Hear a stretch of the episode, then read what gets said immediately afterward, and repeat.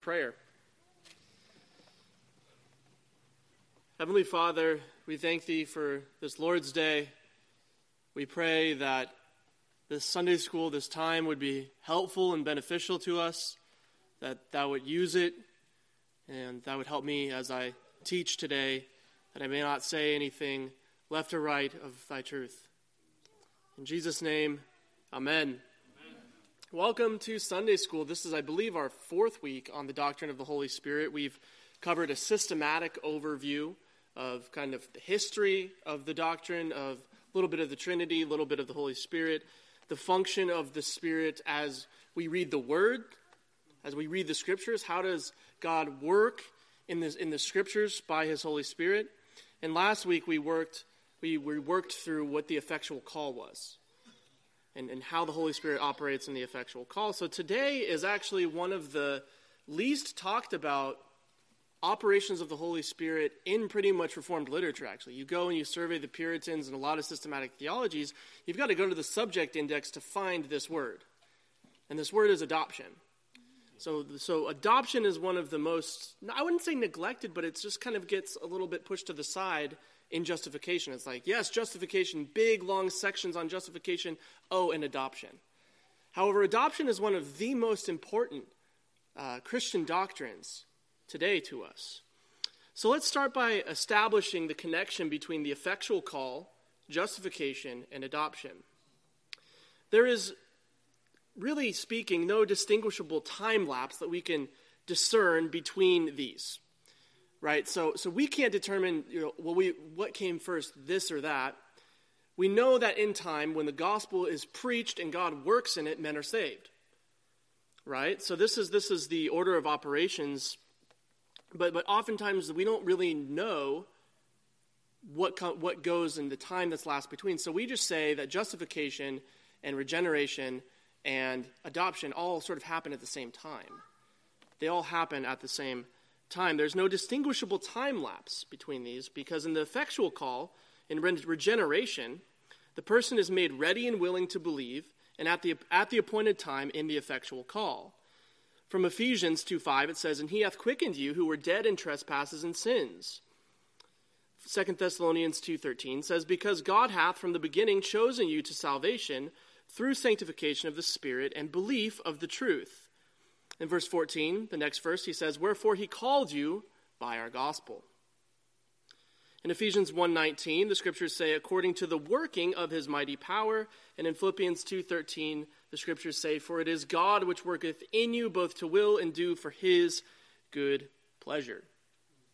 So people are called in time, made willing and ready to believe, and then they believe. And those that believe who have had their heart, mind, and will renewed are justified. We see in Romans 5 1, therefore, being justified by faith, we have peace with God through our Lord Jesus Christ. So those that are justified are first legally paid for, they have peace with God, they have sonship, adoption. We see this in Galatians 4 5 through 6. This will be the topic of our Sunday school today.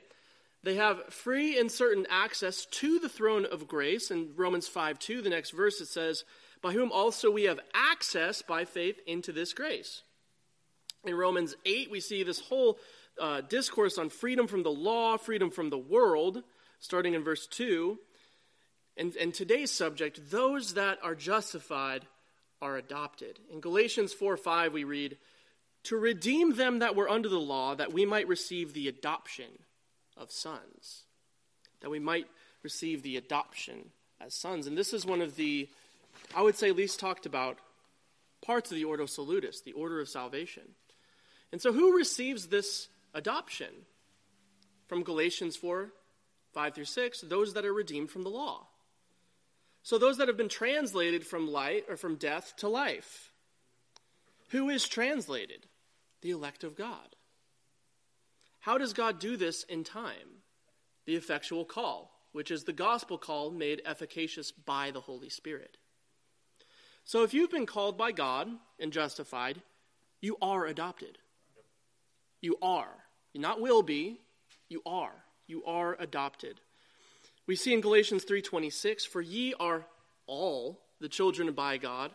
Or I'm sorry, Ye are all the children of God by faith in Jesus Christ. I'll read that again. For ye are all the children of God by faith in Jesus Christ. Two notes here. The first is that there, there's a secular notion that, that kind of pervades real, more extreme liberal sides of evangelicalism. Kind of like the, the sort of CNN broadcaster that says, I'm an evangelical, I pray. This idea that everybody is a child of God by virtue of being a human. We know this is not true by the doctrine of adoption. This is an extremely important implication of adoption. The scriptures say that we were by nature what? Children of wrath. We were not by nature children of God. This is not what the scriptures teach, and this, that's Ephesians 2 3. So it is not our birth that makes us God's children. For we even read as in the Old Testament, Jacob have I loved, but Esau have I have hated. And we see this again by Paul in Romans 9, making a point, the same point. That is to say, that there is a people of God who God adopts and calls children because he has adopted them. So it's actually quite a great insult when somebody who hates God, who, who does not believe in God, says, I am God's children or child. You say, No, you're not. How offensive. How offensive that you would call yourself God's child. That, that yeah, exactly. You are your father, the devil. So this is this is one of the the challenges. The second point: there is no time that passes between justification and adoption. Uh, the scriptures say, "For ye are all children of God by faith." Faith being the operator there. So while there is an order of operations logically and theologically, in time there's no discernible difference between these two functions. So there's there's sequence, of course, but we, we can't discern that sequence. We say theologically the scriptures kind of lay this structure out, but we can't, we're no wiser for it. When we, when we have faith, we're justified and we're adopted. It all happens simultaneously. You are not only adopted after you have sort of proven yourself to be justified. It's not like God saves you and then he waits to adopt you to see if it'll stick. That, that, and, and, and there are a lot of people that, that sort of do this. And even some of the, the more uh, uh, some of the Puritans would even would even wait to see for a period of time to to allow someone to take the supper to wait for their their their calling to be made sure. Um, a lot of Baptists even do this. They say, "I'm not going to baptize my son until they're exactly 18 years old." You know, you, you can make an argument for it, but I, I personally kind of take issue with that. Take issue with that. So those that are that are called, those that are justified, and those that are adopted have every right to the table have every right to baptism. Doesn't matter if they're 16 or 17 and a half. All right, so 18. We don't take the United States legal code as when someone becomes an adult.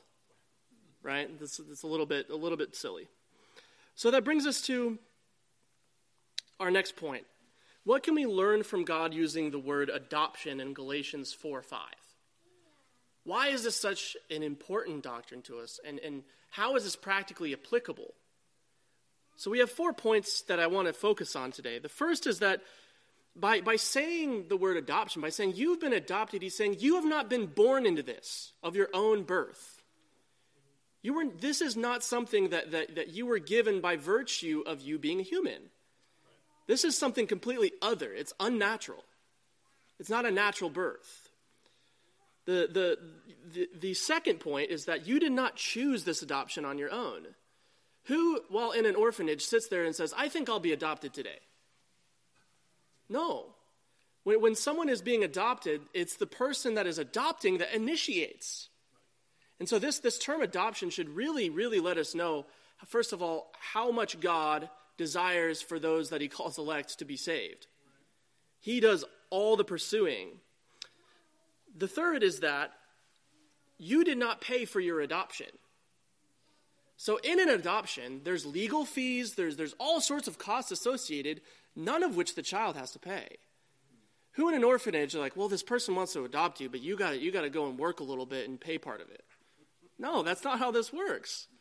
So the third point is that you did not pay for your adoption. Parents seeking to adopt a child must cover the cost. They must cover the cost. The child provides nothing to the payment of the adoption. The fourth is that you did not pick the time of your adoption. The scriptures say at the right time, at the fullness of time. Adopted children do not say, I think I will be adopted today by these people for this cost. The, the adopted person doesn't have this sort of freedom. The adopted parent initiates, they pay, they cover the costs, they choose. It is all one sided there. It is all one sided. Now, of course, there's different cases where adult children are adopted, and that's a little bit different, oftentimes for inheritance purposes. But I think that the analogy stands as really powerful that God uses such a word because of the, the image that adoption brings in, into our brain, first of all, and into our heart, secondly. It's intimate. It, it's, it, it's, not, it's not something that's just legal, but it brings you into the family. It brings you into the family. This is very important. So, who receives adoption? Those that have been effectually called and justified by faith. Those that, that are justified are adopted. So, the word choice of adoption is exclusively elective, it's one sided. Means to be made a son. To be made a son. On the point of adoption, it is also a beautiful word because it is agnostic to anything intrinsic to the person being adopted. It's not anything in you. You're not chosen for some reason, not because you would believe or because you could provide great good to the kingdom. Not like God's not a utilitarian. You know, he doesn't, he doesn't only elect people who can have the greatest impact.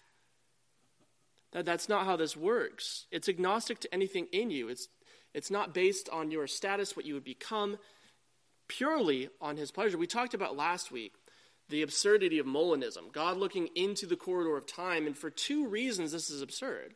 The first, it makes God not free. He's bound to something that he's going to learn about you. And the second is that he learned something, and therefore he's not God on either account. So Molinism is quite problematic. And so this adoption language is very, very powerful to demonstrate this point. In, in today's church, even in Calvinistic circles, there is a lot of division right now over ethnicity and sex and all of these intersectional stuff that's going on. And, and um, I, I don't want to get into that today, but I want to explain how the doctrine of adoption completely shuts that down. Completely and utterly shuts that down.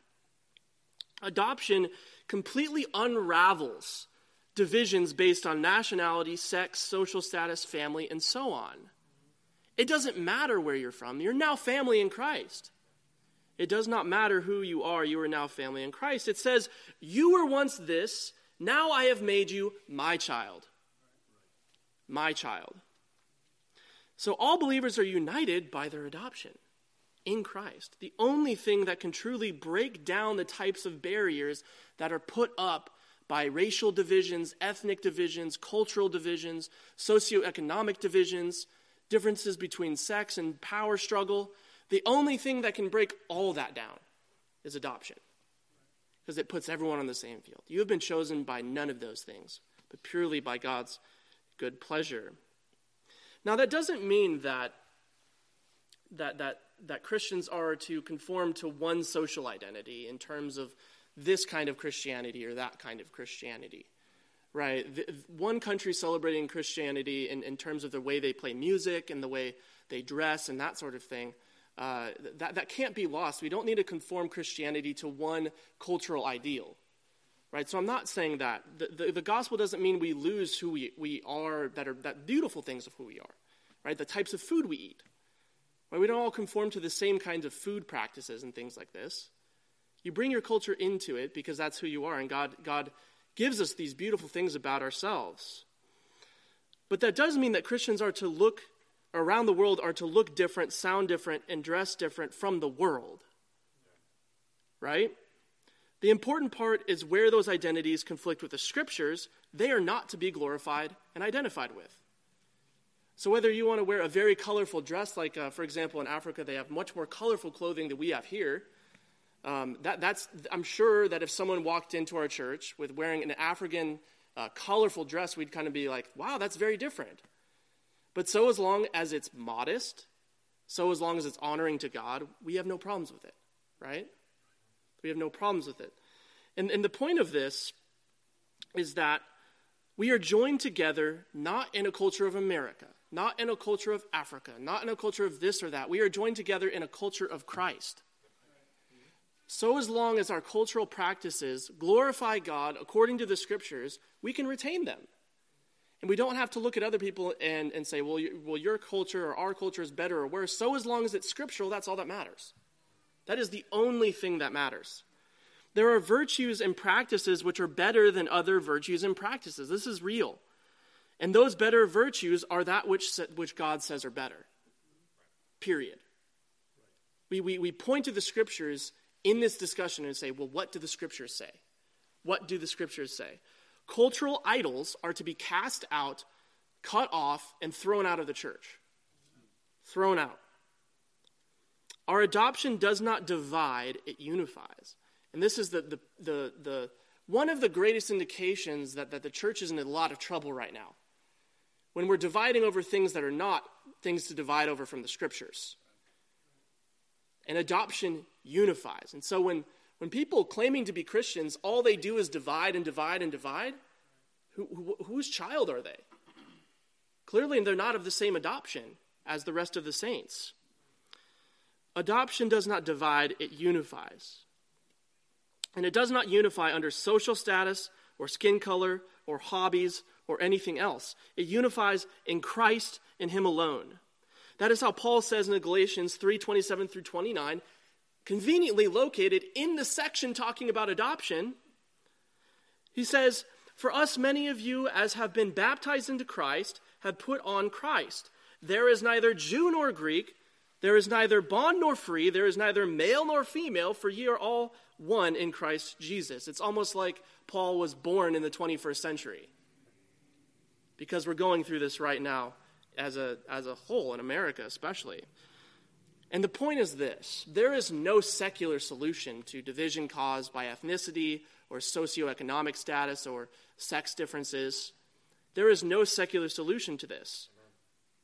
The only thing that can solve the division between mankind is Christ and Him alone. That's it, period. And, and so, so as long as we are faithful to that, then we can, we, can, we can recognize the beautiful cultural differences that occur even in America. We can recognize these beautiful differences and unify under the fact that despite these differences, we are all unified in Christ by our adoption of the same family, neither Jew nor Greek, male nor female, bond nor free, we are in Christ. So, what do the scriptures say about those who are adopted? The first is that, that it says they are looking forward to the full distribution of the inheritance. They're looking forward. Romans 8:23 says, waiting for the adoption to wit, the redemption of our body. So there, there's a certain twofold aspect to this, right? We're adopted now, but, but the legal inheritance isn't distributed until we're glorified. Right? We still live in these broken bodies. We still have indwelling sin. We're not made perfect just yet, and so we can look forward to the day where our inheritance is distributed fully and we're with Christ. And that's a beautiful hope. The scriptures say in the same passage, earlier in the verse, verse 23 of chapter 8 of Romans, say, We have the first fruits of this adoption, and so yet we wait for the full realization of it. We have the first fruits of it, meaning we really have it, and yet we wait for the full realization of it. So, this is a great topic for meditation, and I really encourage if, if, if you have something or, or you guys are lacking inspiration for what to meditate upon this week, meditate on the future adoption, meditate upon the future hope, the redemption and the glorification of our bodies, where we will finally have everything that the gospel is now be realized perfectly. So, this is a great topic for meditation. The second is that those who are adopted are sealed by the Holy Spirit. First, First Corinthians or Second Corinthians 1.22 says, God who hath also sealed and given the earnest of the Spirit in our hearts. There's two observations from this text that I think are very, very important for us to really capitalize on today. The first is that God seals us to himself. And this word, earnest, God has given us an, an earnest or the earnest of the Spirit in our hearts. An earnest is a guarantee, it secures a promise. It is a part of the initial payment. So you pay for something, and then the earnest secures the payment. So not only has he paid for us up front, he has secured that payment until the end. He does the full work through and through. So we can look forward to the day when God glorifies our bodies because he seals us and secures us to that day. And so those that are justified are adopted, are sealed, are secured, and therefore, when we have these doubts in our faith, these struggles in our faith, what can we look to? The fact that God adopted you. That God said, You are my child, you are my daughter. Now appeal to that and say, I've been purchased, brought into the family, I have access, even though I don't deserve it. There was nothing in me, nothing good about me. I was, in fact, a child of wrath. God says, I will make you my son or daughter in my son Jesus Christ. What a beautiful, beautiful truth that is, dear church. When you're doubting and struggling, you can appeal to your adoption. Say, I've been chosen by God. Those, the next point is that those that are adopted are given assurance of their adoption.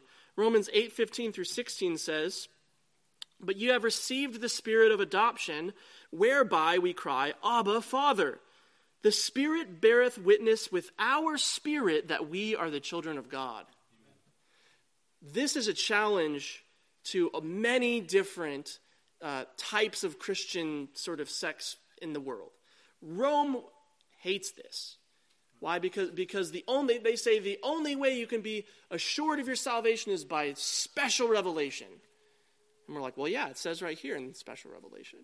But what they mean is further revelation, papal revelation, magisterium, that sort of thing.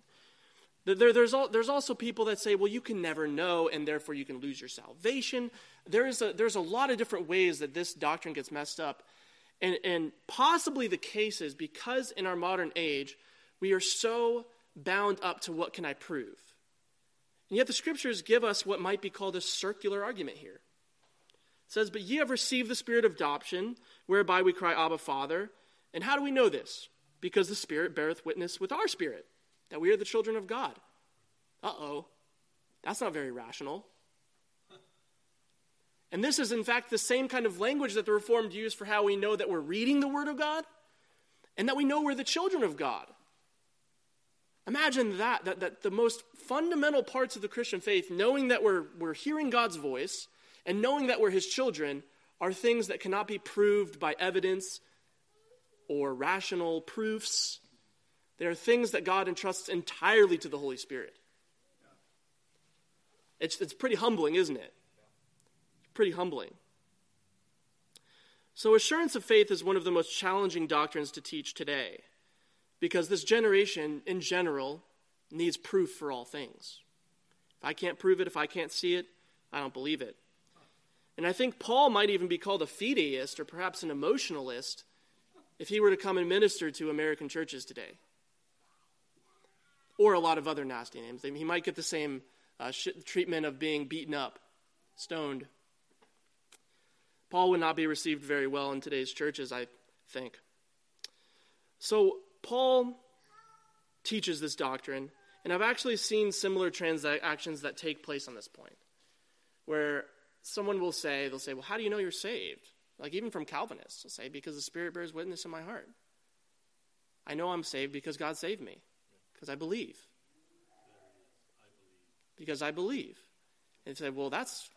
Someone literally told me the other day, you know, so like, are you totally comfortable like with having this kind of emotional argument for Christianity?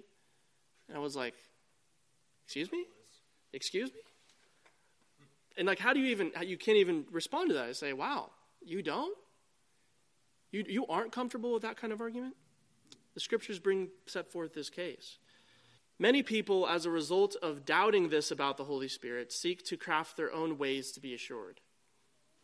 And, and today, in a lot of churches, assurance of faith is taught in a number of different ways. In some ways, it's said you cannot have assurance. Many churches say you just plain can't have it. You can't know you're saved. So, therefore, struggle your whole life with doubting your salvation. Others say, well, you've got to work at it. You know you're saved if you do my five favorite works. I know you're saved if I think you're saved. And this is another trap.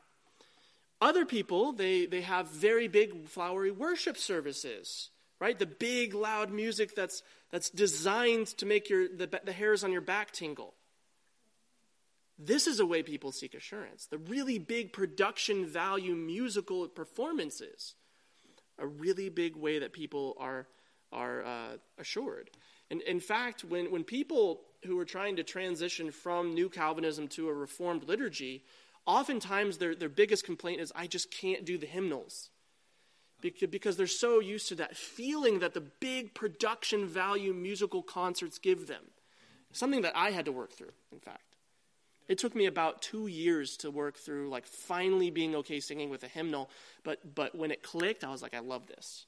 I'll never want to go back to this modern worship stuff.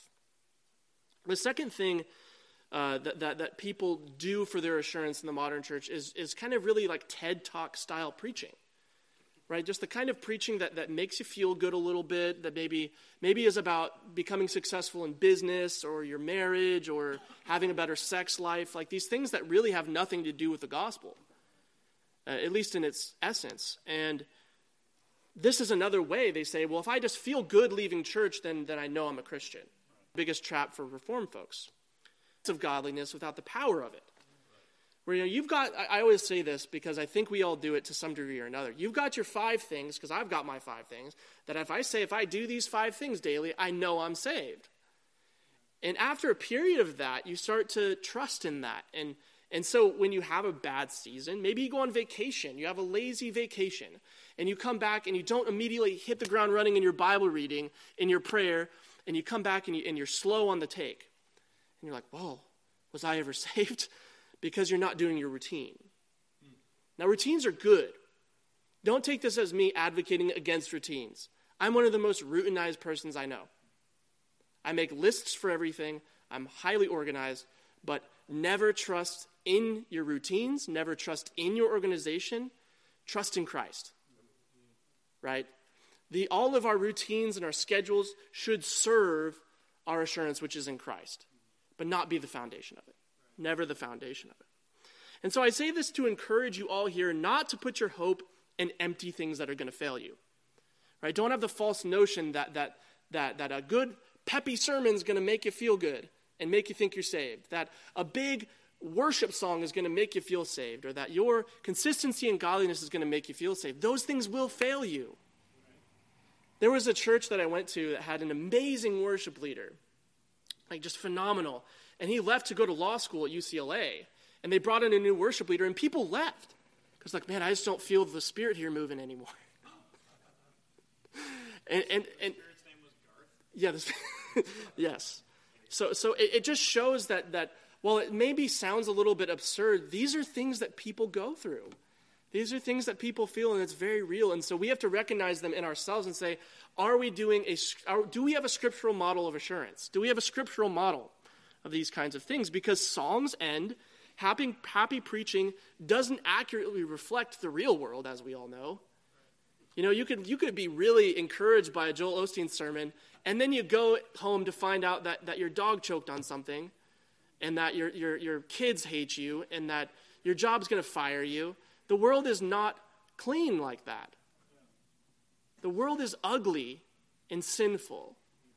And preaching ought to talk to that. So it sometimes doesn't make you feel good every, every now and then.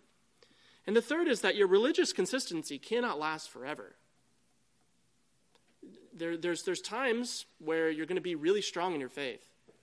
But who knows? Maybe your eyes are going to get too bad to read. That happens to people as they get older.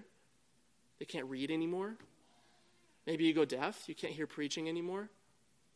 Your body's going to start to fail. You're going to not have as much energy. And when that time comes, you, you need to have enough scriptures stored up in your heart to live off of until, until the Lord brings you home. And this is a really, really important thing. If your hope is in your outward practices, by the time you get too aged to actually consistently do these things, at the end of your life, you may feel very, very dry and empty. Even young in your life. Break your leg, something gets taken away from you, and you can't participate in your routine, things can go very, very awry for you. So do not put your things in that, that don't put your hope in things that won't last forever. Jesus said that he would give us a helper, the Holy Spirit, and we must actually believe that. This is probably the biggest disconnect in Calvinist practical theology that I, that I see on a day to day basis, where Calvinists say, Yes, I was dead in sin, dead, dead, at the bottom of a ditch. Even if someone threw a rope on my body, it would just hit me and I'd still be dead. Absolute monergism. They say, Christ raised me up, renewed me by the Holy Spirit, regenerated me, but I need to see, I need to prove my salvation. My assurance comes from me. And it's the strangest disconnect, isn't it? Because theologically, they admit that they say, okay, Christ, yes, Christ's work in my sanctification. It's all of Christ. It's all of Christ. It's all of Christ. But I've got my five things, and if I check my boxes, then I know I'm saved. And there's a huge disconnect. There's a, there's a huge disconnect, and I think it hurts people. It hurts people that teach this doctrine. It hurts people that are taught this doctrine because the second that they, that they go through a season of trial and temptation and sin, they fall away. Or they think they're not saved. I've seen this, I can't even count how many times. I'm 28 years old. I cannot even count how many times I've seen this. It's horrifyingly sad. When people put their hope in themselves, they tend to fall away. So we must actually believe the Reformed Ordo Salutis. We must actually believe in the Holy Spirit, which says that God raised us from dead death to life. We must also realize the weight of that. God made you alive, and He will also assure you that He made you alive. An alive person knows they're alive. God will help you with that. You can't, being dead, know that you're dead, but you know when you're alive that you're alive right? And God helps us with that. That's very important. Finally, our last point is that adoption motivates us to live unto God. And this is where the rubber hits the road.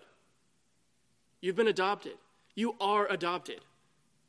Take a moment. We're going to take just five seconds, and I want you to think and say that to yourself in your head I'm adopted. It's powerful. I'm adopted. Now what? Like that's that should be joyful, right? It should make us want to go and do something, right? It should make us want to go and live unto God. 2 Corinthians 6, 17 through 18 says, Wherefore come out from among them, and be ye separate, saith the Lord, and touch not the unclean thing, and I will receive you and I will be a father unto you, and ye shall be my sons and my daughters, saith the Lord Almighty. Be ye separate. Separate yourselves from the world. There are three ways to live unto God as sons and daughters, and you are sons and daughters. If ye believe, ye are sons and daughters. Ye are. The first is that we receive instruction from him as a father. And it's so important when we read the scriptures that we read the scriptures as children.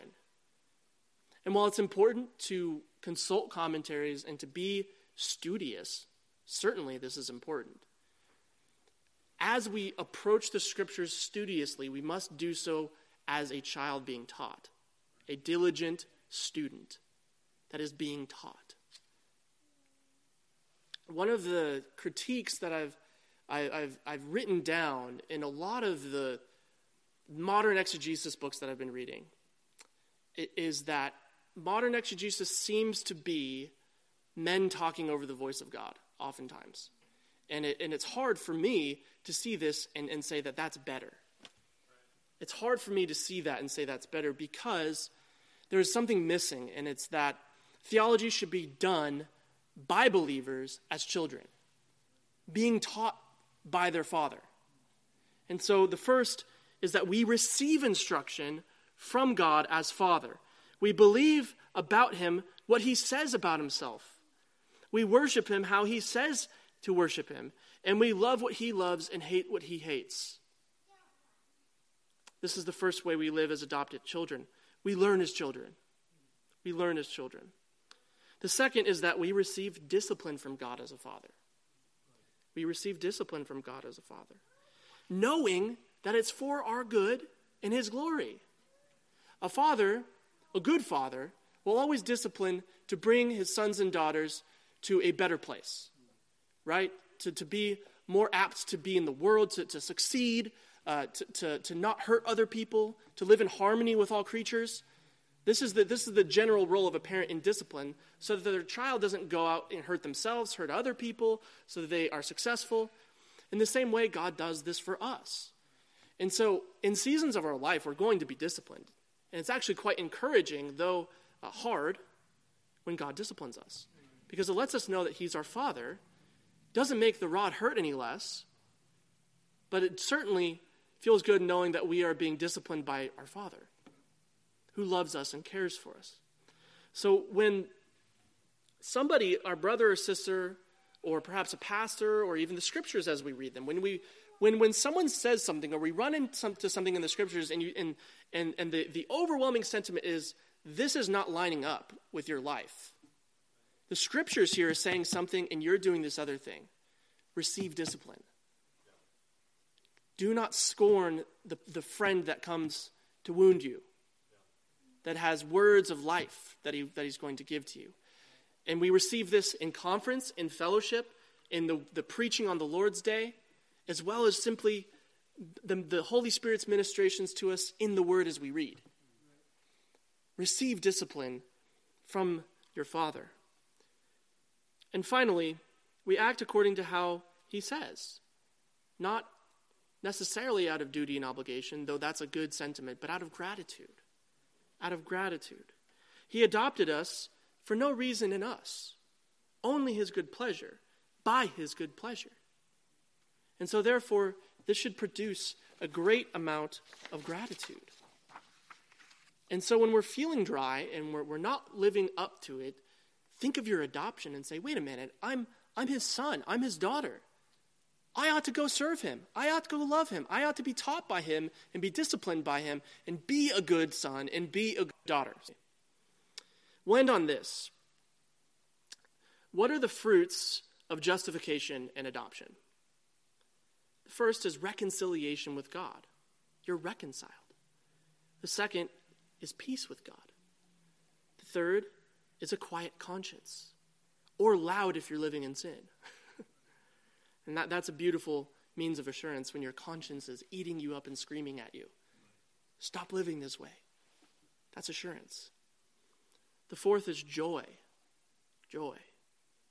The fifth is liberty. You're not a slave under the law anymore.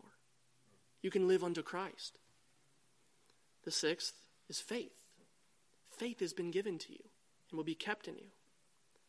Seventh is inheritance and expectation of the final inheritance. And the last is assurance that you have been adopted.